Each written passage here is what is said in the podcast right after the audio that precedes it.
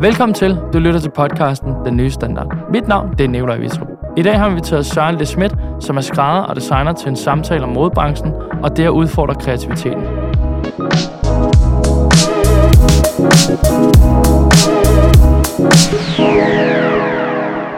Hej Søren. Hej så. Velkommen til Den Nye Standard. Tak. Og tak fordi du vil lægge vejen forbi. Selvfølgelig.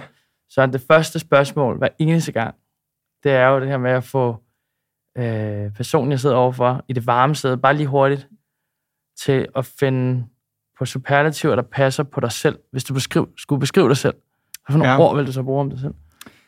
Øh, at jeg er meget målrettet og dedikeret. Øh, det tror jeg sådan er... Øh, det er de fleste vil sådan beskrive mig også. Øh, jeg får altid sådan en... Du har... Hvordan har du så mange timer i døgnet? Mm. Og jeg tror simpelthen, det er... Jeg er... Øh, jeg kan godt lide at arbejde og udvikle og øh, arbejde hurtigt mm. i virkeligheden. Så jeg tror, folk udefra tænker, at jeg har exceptionelt travlt, men det føler jeg egentlig ikke selv. Ja.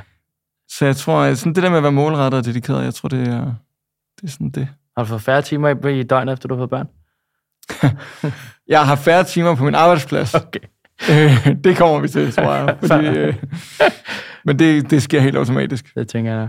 Så hvis nu man så skulle vente den om og så sige, din, øh, lad os tage dine kunder i dag. Mm. Hvordan vil dine kunder beskrive dig? Øh, de vil beskrive mig som en, der lytter. Det er meget vigtigt for mig, øh, at mine kunder føler sig hørt og set, øh, når de forlader min butik. Mm.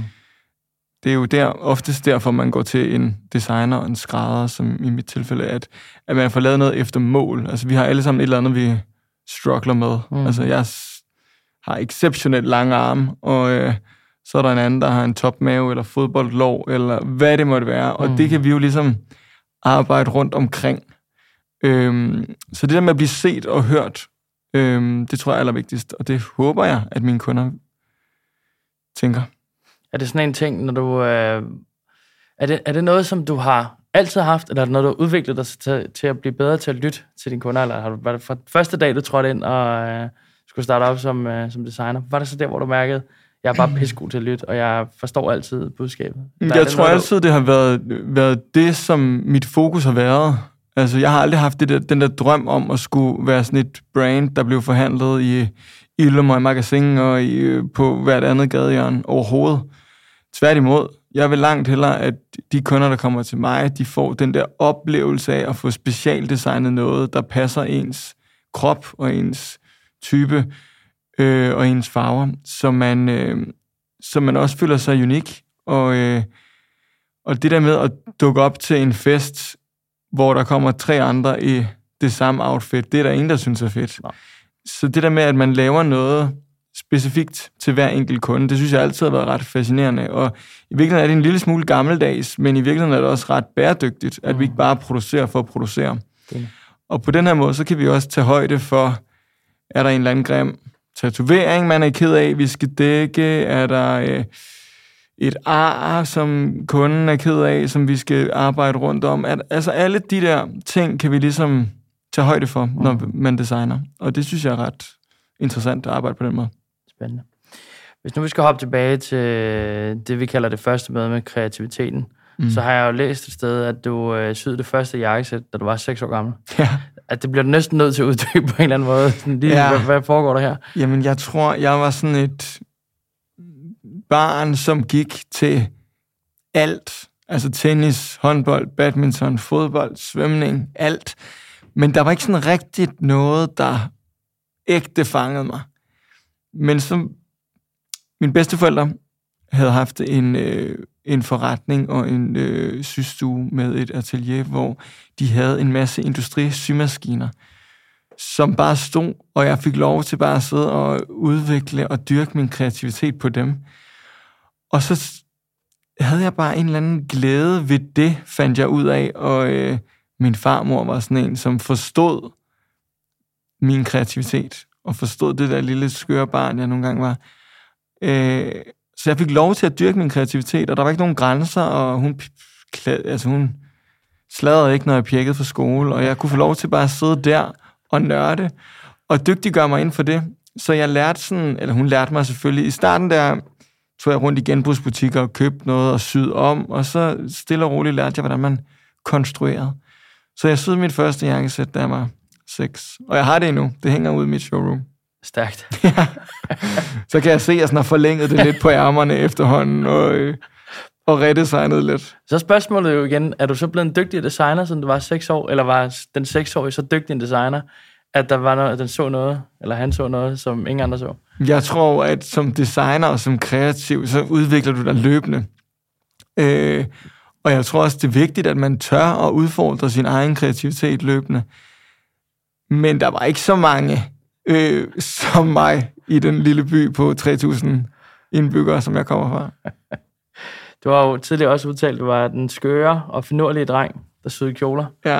Det er jo et sjovt citat også. Det taler også meget ind i det, du lige har fortalt. Prøv lige at forklare mig det citat, hvorfor øh, den skøre og finurlige dreng. Jo, men sådan en, en dreng på 6, der sidder og synes, det er fedt at sidde og sy kjoler, frem for at løbe rundt og spille fodbold, er jo, falder en lille smule ved siden af i sådan en lille jysk by på øh, 3.000 indbyggere.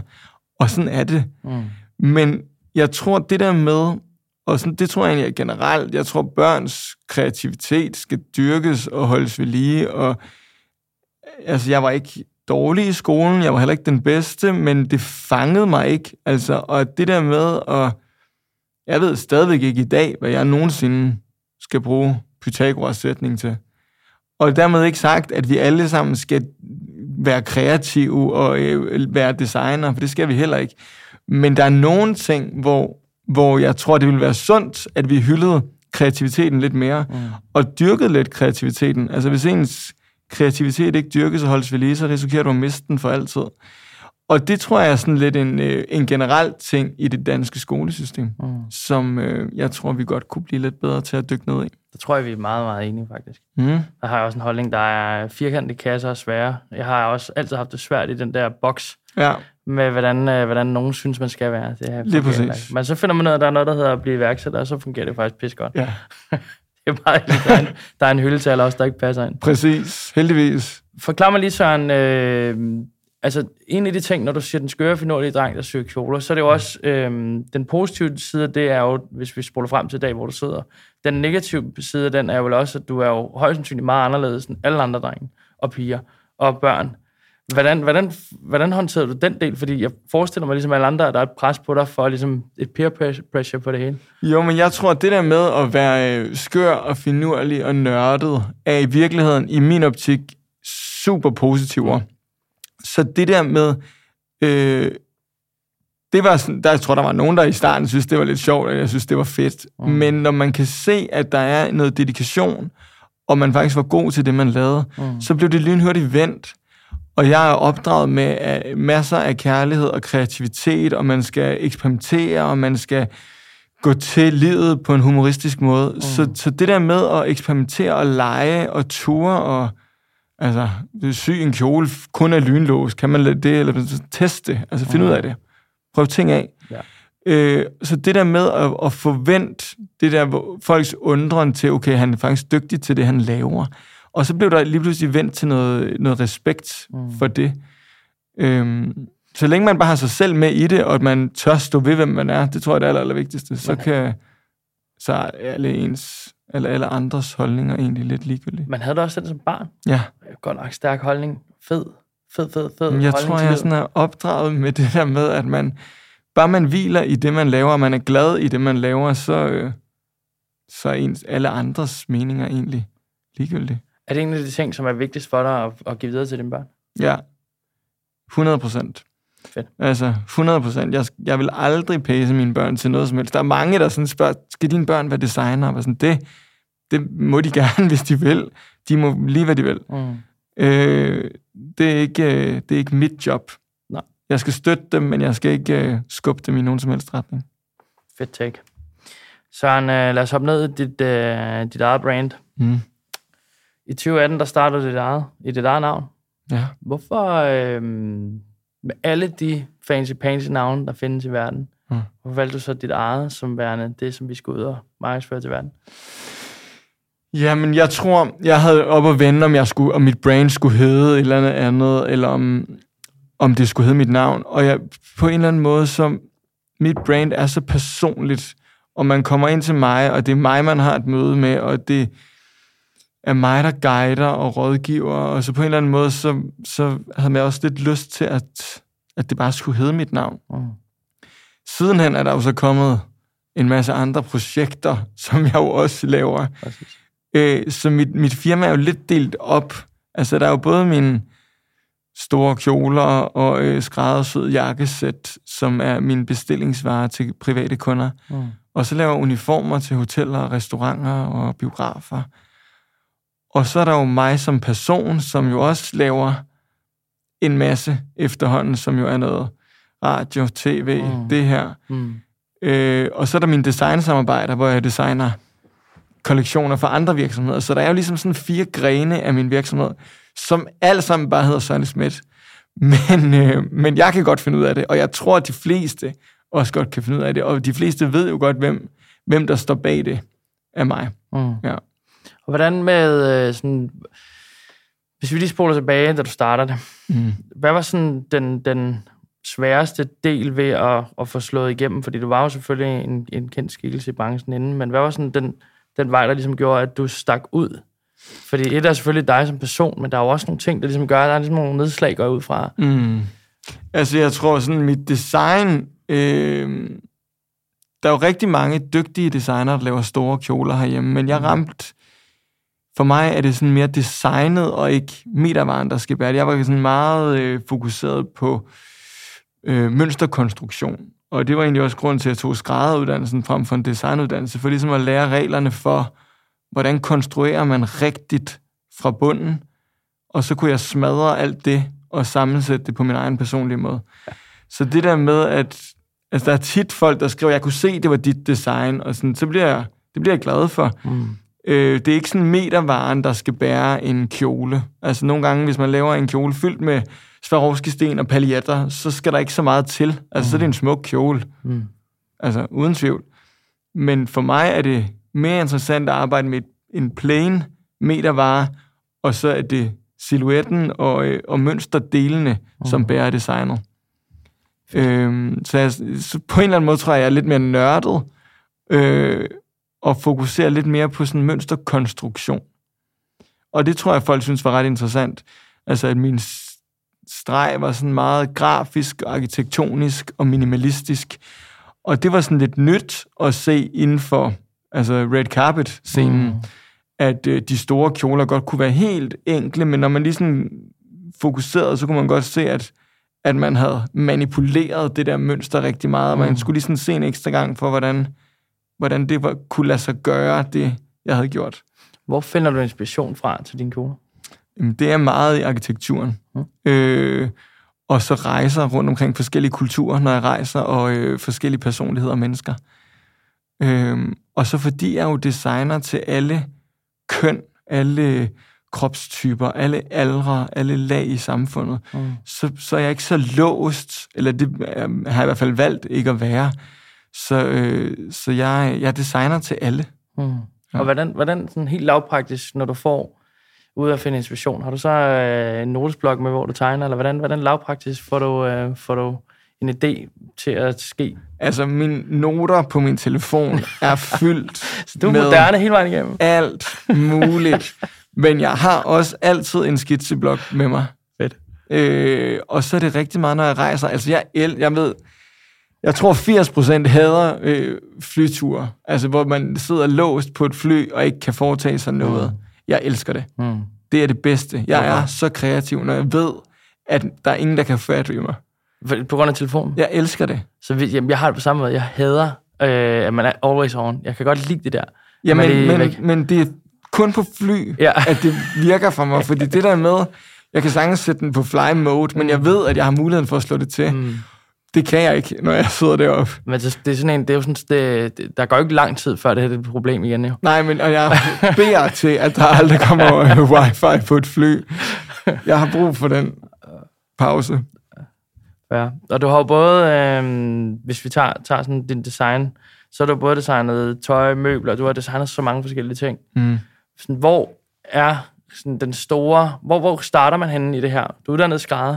Mm. Hvor starter man i det her? Hvor ender man sådan, du ved, øh, med at lave møbler, for eksempel, eller øh, står kjoler? Det var jo selvfølgelig en, en passion, men hvor, hvor, hvordan, forstår du, hvordan, sådan, hvordan navigerer du dig igennem alt det her? Jamen, jeg tror i virkeligheden, at det at designe, i hvert fald for mig, det er den nemme del. Okay. Det er alt det andet, der kommer med at være en selvstændig virksomhed, der er det svære. Det der med at designe, om det er smykker, eller sko, eller tasker, eller møbler, eller tøj, øh, det er sådan det, jeg synes er det nemme, og det er der, hvor mit hjerte er. Det er alt det andet, det årsregnskab og alt det der pis. Det er det svære. Men, men jeg tror, jeg har egentlig været ret bevidst om det. Jeg tog første del af handelsøkonomen, inden jeg startede selvstændig, egentlig for at lære noget erhvervsjura og noget økonomi, for ligesom at have en eller anden forståelse for, hvad der skal til for at være selvstændig, inden jeg bare startede op selvstændig. Øhm, det var lidt et sidespring, tror jeg, til hvad du spurgte om. Men jeg vil gerne ud af det sidespring. Hvordan, hvordan i dag har du nogen omkring dig, der hjælper dig til det, eller kører ja, ja. du stadig med 40 hatte? Nej, jeg har, øh, jeg har et team og nogen, der, øh, der står for forskellige ting i virksomheden. Så alt det, du ikke øh, giver energi, det har du fjernet, eller hvad? Ja. Genialt. Og det virker for nødt til. Jeg tror, man bliver nødt til at have sit fokus på der, hvor man ved, at man er dygtig. Og så bliver man nødt til at have nogle dygtige mennesker omkring sig. Øh, fordi jeg elsker at kaste 10.000 bolde op. Og så kan det godt være, at vi ikke griber dem alle sammen, men det er de helt rigtige, der bliver grebet. Men det er tilbage til det der med timer i døgnet. Ja. Altså, det, det, det er jo den, den, den hemmelige ingrediens timer i døgnet, det er jo for nogen til at hjælpe sig, der kan gøre, at en time giver fem. Præcis. Altså, det... Og så tror jeg, at det der med, altså, nu har vi snakket rigtig meget om covid-19 gennem tiden. Og øh, det kom på det helt rigtige tidspunkt for mig. Fordi, og det ved jeg ikke, om man må sige, men på en eller anden måde, så gav det mig noget luft i kalenderen til at kaste mig over nye projekter. Altså, jeg udgav en bog under corona i samarbejde med Gads Forlag og Røde mm. Kors, om netop det, at, at vi alle sammen kan blive bedre til at redesigne vores egen garderobe og, og lade være med bare at købe nyt hele tiden. Altså, fordi hvis der falder en knap af din blazer, mm. så er den ikke i stykker. Nej. Men mange vil bare smide den ud og købe en ny. Men alle kan sy en knap på. Mm. Øh, og der er sådan lidt en forkælet tendens til, at hvis vi er i tvivl om vi er en medium eller en large, så køber vi begge to hjem fra nettet. Men vi får aldrig rigtig sendt den retur, som vi ikke kan passe. Det tror jeg sgu aldrig, jeg har prøvet før. Det lyder godt nok dyrt. Jamen, det er der mange, der gør. Okay. Og i gennemsnit, så per dansker smider vi 16 kilo nyt tøj ud om året. Altså, som aldrig er brugt? Ja. Så du ved, der er sådan lidt en øh, øh, forkælet tendens til, at vi, vi køber meget, uden vi får det brugt. Og så ryger det på de der øh, øh, genbrugsstationer øh, og hos Røde Kors Sorteringscenter, mm. som ikke kan følge med til at sortere alt det der. Og det læste jeg, og så tænkte jeg på, at vi må på en eller anden måde kunne blive bedre til at, at redesigne noget af alt det, vi har. Og dermed ikke sagt, at vi ikke skal producere nyt tøj, for det skal vi selvfølgelig blive ved med, men, men, men vi kan alle sammen blive bedre til det, både firmaerne, men også øh, slutforbrugerne. Breach. Enig. Øhm, Søren, hvis vi lige hopper tilbage på sporet på ja. en eller anden måde. Jeg, jeg, jeg kan godt lide at gå ud i det spor, okay. når det nogle gange virker som om, at du ved, der er et eller andet her, som, som, som der præger dig på en eller anden måde, så elsker jeg at gå den vej lige at jage lidt. Godt. Så det er derfor, jeg lige springer, jeg springer ja, med dig. du springer bare. Men bare rolig, jeg har, jeg har mit rundown her, så vi vi når tilbage igen. Fedt. Så en personlig branding, lad os lige hoppe ned af det. Ja. Fordi det er en del af det med branding også, eller med, med at starte sin egen virksomhed til eget navn. Det er også et valg om, at så kommer der til at være ekstremt meget personlig branding i det også. Mm. Hvad er, hvis jeg siger personlig branding, hvad er det så, hvad betyder det for dig? Øhm, altså, det er aldrig noget, jeg har sådan lagt så meget i, og fokuseret særlig meget på. Mm. Jeg er med på, at mit øh, brand, altså mig som person, og mit brand, det blender meget sammen. Mm. Øhm, jeg har altid... Altså nu, jeg er jo også på en eller anden måde et sted nu, hvor jeg... Øh, hvor flere og flere kender til, hvem jeg er og hvad jeg laver. Mm. Øhm, men vi har aldrig fokuseret så meget på at skulle brande mig som person. Det er lidt noget, der er kommet sådan stille og roligt løbende. Og så synes jeg, det er sjovt. Altså, jeg kan godt lide at lave forskellige projekter. Altså, nu senest har jeg lige lavet Danmarks næste tøjdesigner, som var mm. en idé, jeg fik for to år siden. øh, og som jo har været lang tid undervejs, men som lige har kørt nu de sidste otte uger. Mm. Øh, og der er det jo meget mig som person, som er præcis. med i det, men, og ikke har så meget med mit tøj at gøre, egentlig. Mm. Øh, men på en eller anden måde, så blender det lidt sammen. Så jeg, jeg, har, jeg adskiller egentlig ikke så meget mig fra mit firma. Jeg tror, det er mere... Øh, tror, det lidt det er en virksomhed. Eller jeg ser det i hvert fald som en virksomhed. Altså det, det spændende spørgsmål, der ligger til det, er jo sådan, når du så ikke øh, rigtig skældner de to ting, Mm. er det sådan nogen sådan et problem for dig? Det har det i hvert fald ikke været. Fantastisk. Øhm, Men forstår du min tanke på, hvorfor ja. det kan blive en udfordring? men, og det, kan, det er det måske for nogen. Det, så længe det ikke er et problem for mig, mm. så, øh, så har jeg ikke tænkt at gøre noget ved det. Altså, øh, uanset om jeg er øh, vært på et eller andet program, eller om jeg sælger en kjole til whoever, Mm. så er det det samme firma, der fakturerer. Ja. Øh, I hvert fald endnu. Det kan være, at det på et eller andet tidspunkt bliver lavet om, men, øh, men så far, så er det sådan, det fungerer allerbedst for mig. Fantastisk. Men, men det vil sige, du, du bruger aldrig energi på sådan at tænke... Jo, lad mig stille om, om et spørgsmål. Fordi nu hvor det bl- blander sammen det her, Mm. hvordan værner du så om, at det brand, det bliver ved med at stige i værdi, og stige i opfattelsen, stige i, hvad skal man sige, kvaliteten, i måden, at verden opfatter det på? Øhm, hvad var spørgsmålet? Hvordan, hvordan du sørger for at værne omkring brandet? At vi bevarer den der eksklusivitet. Jeg kommer ikke til at skal lave øh, skjorter i størrelser. Mm. Det er der rigtig, rigtig mange, der spørger mig. Sådan, er du ikke et sted nu, hvor du godt kunne det? Men sådan, jo, men det kunne jeg også have gjort for to år siden, men det er ikke der, mit hjerte er. Jeg vil langt hellere lægge energien i at lave det specifikt til hver enkelt kunde efter mål.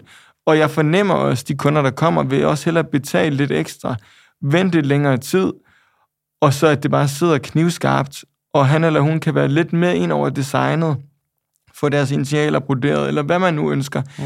Det der med at få det øh, personligt gjort, Mm. det, øh, det tror jeg er vejen frem. Jeg vil gerne lidt vende tilbage til det gammeldags skrædderi i virkeligheden. Det der med, at ting bliver lavet efter mål. Vi producerer ikke bare for at producere.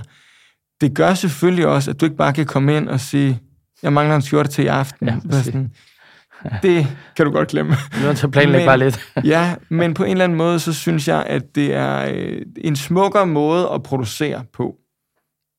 I stedet for bare at producere, og så hænger det bare og venter. Det gør også, at du aldrig finder mine varer på udsalg, eller på Christmas sale, eller Black Friday, eller hvad der nu ellers er. Det gør du ikke. Altså, du køber det, og så er det lavet specifikt til dig. Har, har alle de her ting været en fordel for dig? At de findes Black Friday og alt sådan noget? Er det en fordel? Altså, det taler jo princippet ind i mere eksklusive varer, fordi...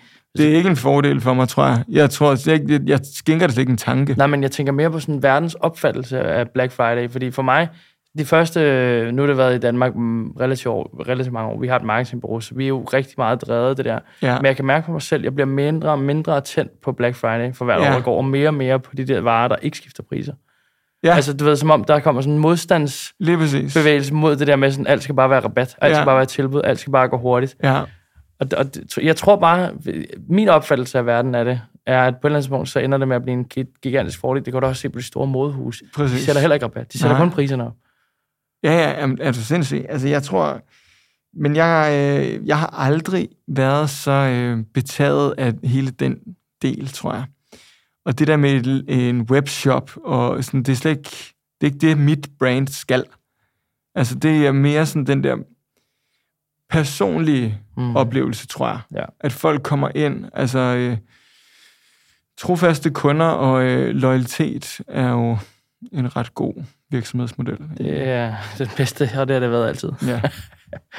Du har jo været med i øh, ret mange tv-programmer efterhånden, og lige nu der er du øh, i Vild med Dans. og, øh, og det snakker vi om kort. Du er i den bedste form, du nogensinde har været, fik du lige sagt. ja. Perfekt. Men, men hvordan, tv, hvad, hvad er grunden til, at du øh, elsker at lave tv? Hvad, øh, Jamen, jeg har egentlig øh, primært lavet tv, som har noget med øh, mode, eller design, eller modens historie at Mm. gøre, eller øh, kommentere ankomster til Ja royale begivenheder, eller sådan nogle ting. Og så har jeg en gang tidligere lavet noget, som slet ikke har noget med mode at gøre, men bare for at skubbe mig selv, øh, og virkelig komme på dyb vand. Og det har jeg så gjort igen nu. Så to gange har jeg lavet sådan nogle programmer, hvor det har virkelig har været, hvor det rykker ved noget menneskeligt. Og det er mere mig som person, og ikke så meget mit firma. Øhm, men det tror, jeg tror, det er ret sundt for os som mennesker nogle gange at, at skubbe sig lidt og komme derud, hvor man ikke kan bunde, og prøve at give slip. Altså som selvstændig, så er man jo vant til, at det er lidt af mig, der har kontrollen og styrer, at hvilken retning vi skal, og hvornår vi skal det, og hvem der skal tage del i det. Men nogle gange kan det være sundt, at man tør at give slip og lade andre tage den der kontrol. Mm. Og det, det synes jeg er vildt sjovt. Altså, jeg elsker det. Øh, og så andre gange, så er det jo øh, noget tv, som har noget med, med mode at gøre, mm. som for eksempel det er programmet Danmarks Næste Tøjdesigner, mm. hvor det er mere sådan øh, øh, mentordelen og noget guidance løbende, og, og så er det selvfølgelig også, øh, nu fik jeg ideen til det for nogle år siden, så så er det selvfølgelig også en masse i produktionen med, hvad skal der være opgaver, og hvornår skal de ligge, og alle sådan nogle ting. Ja. Fedt. Så der var, der var en ting, jeg blev mærke i. Det var det der med at give slip. Ja. Øhm, Copenhagen Fashion Week. Mm. Der laver du uh, The Final Dance. Ja. Hvad så? ja, og det, det lyder meget dramatisk egentlig, og det er jo ikke fordi, at jeg lukker og slukker overhovedet. Øhm, jeg tror bare, jeg havde brug for, at der skulle ske noget nyt. Altså, jeg, jeg tror lidt på, at hvis der er noget, der virker, så skal vi ikke være bange for at, at destruere det og gøre noget andet. Øh, og det virker fint. Altså, det har fungeret så godt, og jeg elsker at holde shows, og jeg elsker det virkelig. Og jeg kommer til at holde flere shows. Jeg kommer bare til at gøre det på min egen måde. Øh, og øh, fordi jeg ikke laver kollektioner som sådan, altså jeg har ikke en spring-summer-kollektion og en autumn-winter-kollektion, så behøver jeg ikke at ligge i januar og i august. Jeg kunne lige så godt holde et show i november, eller i marts, eller hvad der lige giver mening. Øh, så det er egentlig ret udramatisk, men, men jeg havde brug for lige at, øh, at gøre noget andet. Så det kommer der til. Hvordan har du mærket sådan modtagelsen af det? Fordi det, igen, nu siger du til mig, at det ikke er dramatisk, men du skal spørge, du melder det ud til mange. Ja. Hvordan har modtagelsen været på det? Øh, god. Modtagelsen har været vildt god. Øh, og så mit cast var jo også, netop fordi at jeg laver tøj til alle typer og alle øh, aldre og kropstyper og køn, og så skulle mit cast på en eller anden måde også afspejle det. Så modellerne var jo øh, altså øh, forskellige personer, som jeg ser vildt meget op til, eller elsker, eller er blandt mine kunder, eller Altså, det var alt fra Helle thorning Schmidt til øh, Emil fra Suspekt, til Dar Salim, til min søster, til min hustru, til Tessa, altså til Rasmus Tandhold. Der var så mange forskellige typer og personer, øhm, som var modeller på mit show. Og det er noget, som virkelig har øh, skabt noget debat og, øh, og noget omtale, fordi folk har været sådan, hvor er det fedt, at du bruger så mange forskellige typer. Og for mig har det bare været helt naturligt, fordi det er en del af min hverdag og designe til forskellige typer. Så der har ikke været så meget andet i det. Altså, jeg kan sagtens designe en smuk kjole til en størrelse 34, eller en 42, eller en 44. Så det, det er ikke så... Øhm, det har bare været en naturlig del. Mm. Men, øh, men det har folk virkelig talt om. Det er jo også et kæmpe kvalitetsstempel for, for dig, at de stiller op og vil deltage og vil være foran. Det er jo dem, der skubber, du skubber dem foran dig. Ja, og, og så tror jeg, for mig var det også vigtigt, at det var, at hele castet var nogen, som man kunne identificere med Søren Le Schmidt. Altså, det er alle sammen nogen, som er blandt mine kunder. Mm. Så der var ikke noget, der var sådan, ej, hvor underligt, fordi ja. det er slet ikke den, det, hun går aldrig i sådan noget tøj-agtigt. Det var, øh, det var troværdigt. Jeg har faktisk inde og set uh, Tandholm med hvad hedder sådan, foredrag uh, igennem noget netværksgruppe, uh, vi har. Der, var, hedder det, der fik han også lige sagt, at han var med i et, uh, med i et modshow hos dig, men han mente jo så, det var, fordi han så uh, skide godt ud. Ja, ja, det var det også. så, så du skal ikke høre lidt med til den her. Hvordan, da du så startede i, uh, i butik, eller da du startede butikken og brandet, mm. var uh, Fashion Week så, var det, var det et successtempel at være med i det? Eller er det bare noget, man, altså, hvordan, hvordan opfatter du det som designer? Altså man kan sige, at Copenhagen Fashion Week gør jo rigtig meget for dansk mode, øhm, og det har de jo altid gjort. Og, øh, og for mig var det vigtigt. Jeg vil gerne afholde show under modugen, og har jo gjort det nu i fem år. Øhm, og det fungerer jo. Altså, og de gør rigtig meget, også i forhold til bæredygtighed. Mm. Og fokus på, på bæredygtighed i udlandet. Øhm, men, men jeg tror, det er sundt, at man tør at udfordre den vindende formel. Så det var egentlig grunden til, at jeg, at jeg tænkte, nu er det på tide til, at der skal ske noget nyt. Øh, og om det bliver et... Øh, eller jeg ved, jeg går med ting op i mit hoved, så der er planer. Mm. Men hvornår jeg kommer til at holde et show, og om det bliver et rigtigt show, eller om jeg finder på noget helt andet, det er kun mig, der ved det lige nu. Kan være, du laver en fashion week til dig selv. Det kan være. Hvem ved? Altså, og jeg tror, det er sundt, at man tør at, at eksperimentere. Altså, jeg lavede en film under covid-19, da man ikke kunne mødes fysisk til, øh, til en modeuge. Der lavede vi en film i stedet for en kunstfilm, hvor jeg også bookede øh, skuespillere i stedet for modeller. Altså så Danika og Trine Dyrholm og Alex Høgh Andersen var blandt rollelisten på den der kunstfilm. Mm. Og, og turde og lade mit tøj være sekundært. Øhm, så man greb det lidt anderledes an. Og lidt senere under corona, hvor der, man godt måtte mødes, men hvor man skulle holde afstand, så vendte vi det lidt på hovedet og afholdt det i den flyvende kuffert inde i Tivoli, så det var modellerne, der stod stille, og gæsterne, der bevægede sig. Så, så det der med at ture og, og tænke, tænke det hele lidt på hovedet og udfordre sin egen kreativitet, det tror jeg er ret sundt. Og jeg elsker at arbejde sådan. Det bliver spændende, hvad du kommer med. kan være, jeg ringer til dig og siger, kan du gå mit show? og så skal jeg også lige på noget træning camp inden, for det ved jeg da overhovedet ingenting om. Søren, du, du har jo... Nu hvor du har blevet far, ja. du har øh, mange timer i døgnet, du har du arbejder hårdt, du har, nu snakker vi også lidt før mikrofonen, der sker mange ting i dit liv, du vil gerne endnu flere ting. Hvordan får du sådan dit liv til at hænge sammen, både med et professionelt liv, og et øh, familieliv, hvor du så ja. også skal være rigtig meget derhjemme lige pludselig? Jamen, altså, inden jeg blev far, der arbejdede jeg hver weekend. Og det er fordi, at det var sådan, det er nemmest for mine kunder at lægge en fitting ind i en weekend. Mm. Det er som om, øh, hvis du skal til tandlægen, så kan du godt lige hive halvanden time ud midt på dagen. Arbejde hjemmefra. Men øh, hvis du skal til en fitting, så gør man det ikke lige midt på dagen. Mm. Det er der nogen, der gør. Mm. Men de fleste vil gerne tidlig morgen, sen eftermiddag eller weekenderne. Mm. Men, øh, men sådan arbejder jeg ikke længere. Efter jeg blev far, så holder jeg holdt fri hver weekend. Og det holder jeg fast ved. Det er vigtigt for mig. Øh, både min kone og jeg er selvstændige, så, så hun arbejder en gang imellem i weekenderne, men jeg har et behov for at holde fri hver weekend. Øh, det er jo også en luksus, at man så begge to er selvstændige, for det gør, at vi kan mm. planlægge vores egen tid. Øh, så nogle gange har jeg et par lange dage, og så har hun tidlige dage, og omvendt.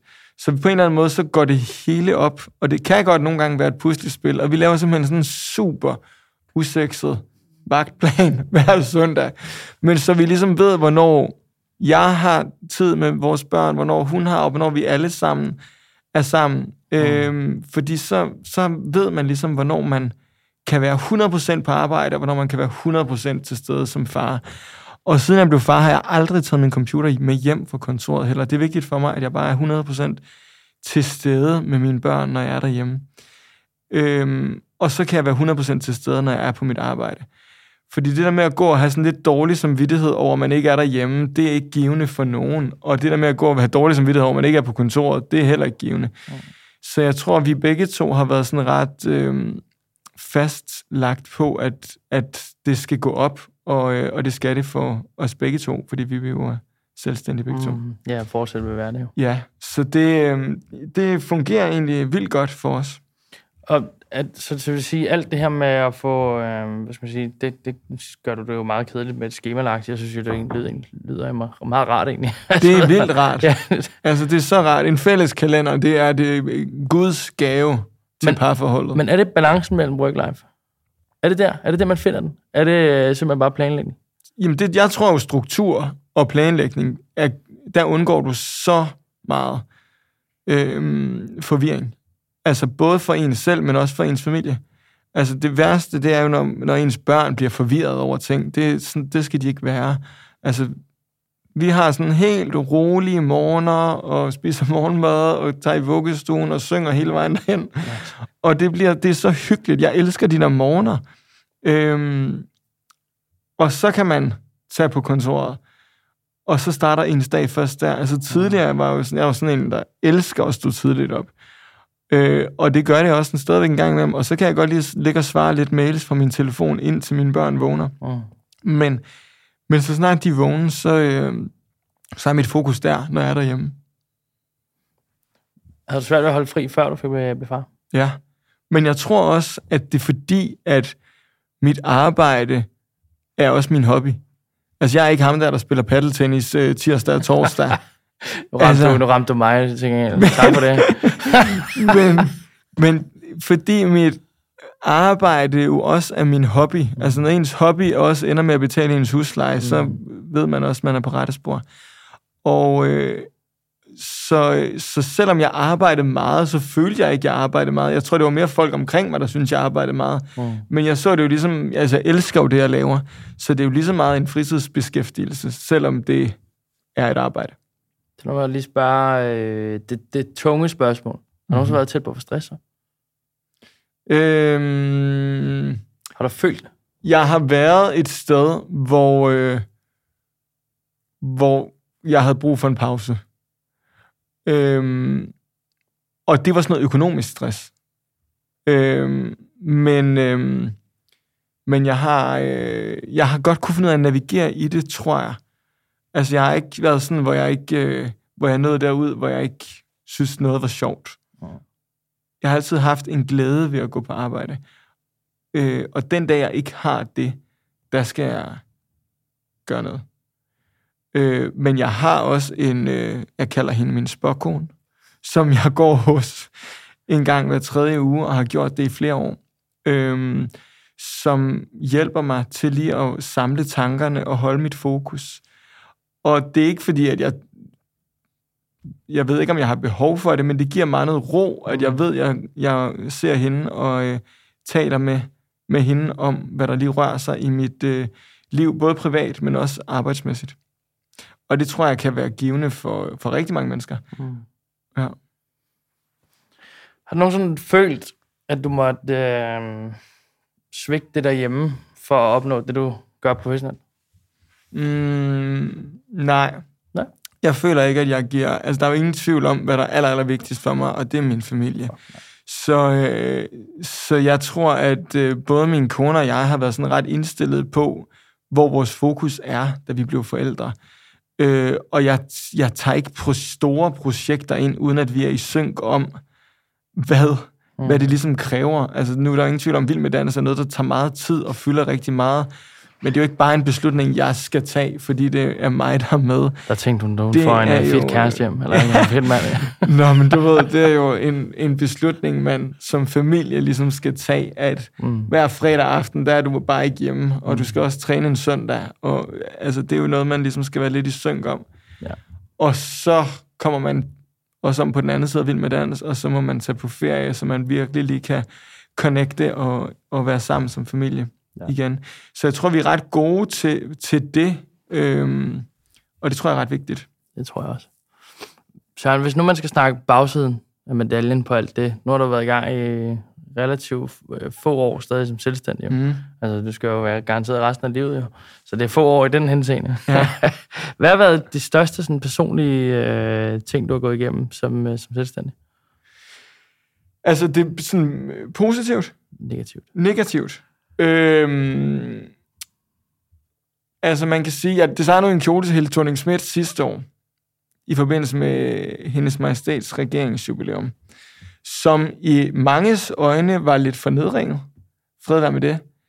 Øhm, der var der nogen, der skrev rigtig grimt, hvad jeg bildte mig ind, og, øh, øh, og det kom lidt bag på mig, faktisk, fordi at jeg synes, den var vildt smuk, den kjole, jeg havde lavet. Det ved jeg, Helle Thorning også mm. selv synes, og hun følte sig godt tilpas i den, og det er jo det aller, aller vigtigste. Mm. Og så overholdt vi de regler, som, som man skal, når der er tale om, om det arrangement, vi designet til. Øh, så det kom bag på mig faktisk, at, at folk var så hurtige til at komme til testerne. Men, men selvom det var sådan negativt, og jeg blev lidt øh, jeg blev påvirket af, at folk skrev, selvom at 80% eller mere var positive til kendegivelser, så var der stadigvæk, det sad sådan i mig, at der var nogen, der sådan skrev, hvad fanden det var, jeg havde gang i, og hvad mm. jeg bildte mig ind og lave så vulgær en kjole. Og, og det kan jeg huske kom bag på mig. Øhm, den blev så hurtigt vendt også til noget positivt. Det gjorde den nemlig. Øh, og den endte jo faktisk med at blive meget mere end en kjole. Det blev sådan lidt et statement om, at vi skal opføre os ordentligt, og vi skal tale pænt, og vi skal mm. gå klædt, som vi vil. Og at en kjole og et design kan det, og kan være meget mere end en kjole, er jeg egentlig ret stolt af. Så selvom det var lidt negativt lavet i starten, blev det jo lige pludselig vendt til noget positivt. Den der kjole, som alle ved, hvad for en er. Ja, Det er, det, jeg tror aldrig, der har været en kjole, hvor alle... Der har måske været én ting, som jeg kan huske, som, men det var for noget dumt. Det var den der, om den var blå eller grøn. Nej, hvad fanden var den, om blå eller lilla? ja, Det er den eneste ting, jeg kan huske, hvor alle snakkede om det ja. så intenst. Det er rigtigt. Det var som om, det var første gang, internettet begyndte at virke. hvor alle Ja. sådan, det er ligegyldigt. Ja. Jeg kan ikke huske, hvad farve den var, men det var også fuldstændig Ej. fløjtende. Øhm, er der noget i din karriere, du tænker bag, tilbage på, og tænker, det, hvis jeg havde gået til højre i stedet for til venstre her, så havde jeg endt et andet sted? Nej. Ja, det kan godt være, hvis jeg går ned i tankerne, men jeg tror, det er sundt, at man tør at tage chancer, og man tør at lave fejl. Mm. Øhm, det tror jeg er aller, aller vigtigst.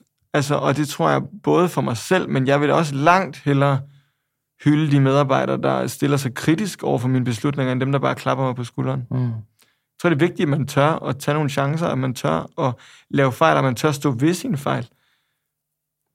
Og hvordan arbejder I med det i dagligdagen? Så har I, en, har I en måde, I arbejder med fejl på? Med at eksperimentere. Okay. Og hvis der er noget, man er usikker på, skal man teste det af, synes jeg. Okay, så det er simpelthen bare en, øh, det her det lyder sjovt, eller det lyder mærkeligt. Ja. Prøv det. Ja, sådan kan jeg godt lide. Men sådan er jeg opvokset. Altså, jeg kan mm. huske på min far, farmors systue, hvor jeg var sådan en, kan man flette fjer? Og hun var sådan, prøv. Og selvom hun måske godt vidste, at jeg ikke kunne flette en hel kjole ud af fjer. Men det der med, at man bare skulle prøve, teste ting og udfordre sig selv kreativt, det tror jeg er vildt sundt. Nu snakker vi lidt om øh, fremtiden, inden vi gik på. Og nu er vi ved at runde af, så nu skal jeg ikke spørge dig til, hvad du skal lave de næste 20 år overhovedet, for så bliver det langt det her. Øhm, hvis nu du skulle sætte dig i dag og sige, hvor tror du, du er om fem år? Ja. Jeg tror, om fem år er jeg, har jeg stadigvæk min biks, som jeg har den nu. Mm. Øh, jeg tror, og jeg håber, at jeg måske laver lidt mere tv. Og så gad jeg rigtig godt arbejde med børn og unge og deres kreativitet. Øh, der er så meget kreativitet at hente hos børn og unge, og Der er et TV-program i det, der.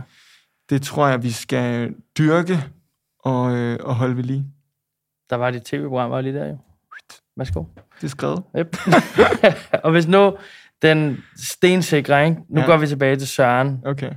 Øh, meget, meget ung Søren, du må selv vælge, hvor gammel det er, mm-hmm. og du så skulle give det råd, som du har i dag med refleksionsrammen, mange år på banen, du har prøvet rigtig mange ting, du har været i medierne, du har været vælten, du har været på negativt og positivt. Hvis nu du skulle gå tilbage til du startede, ja. og komme med et kanonråd. Det er tur at ture og tage chancer, og ture eksperimentere. Søren, tusind tak for det. Tak for i dag.